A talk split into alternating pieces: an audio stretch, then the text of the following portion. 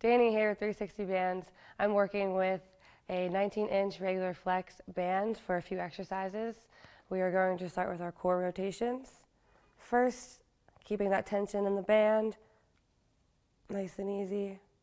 Like a, different variation of this, you can hinge at the hips here, have your chest towards the ground, same thing, keeping that core nice and tight and that tension in the band. Come back up, and we'll wrap it around holding that grip and some tricep extensions.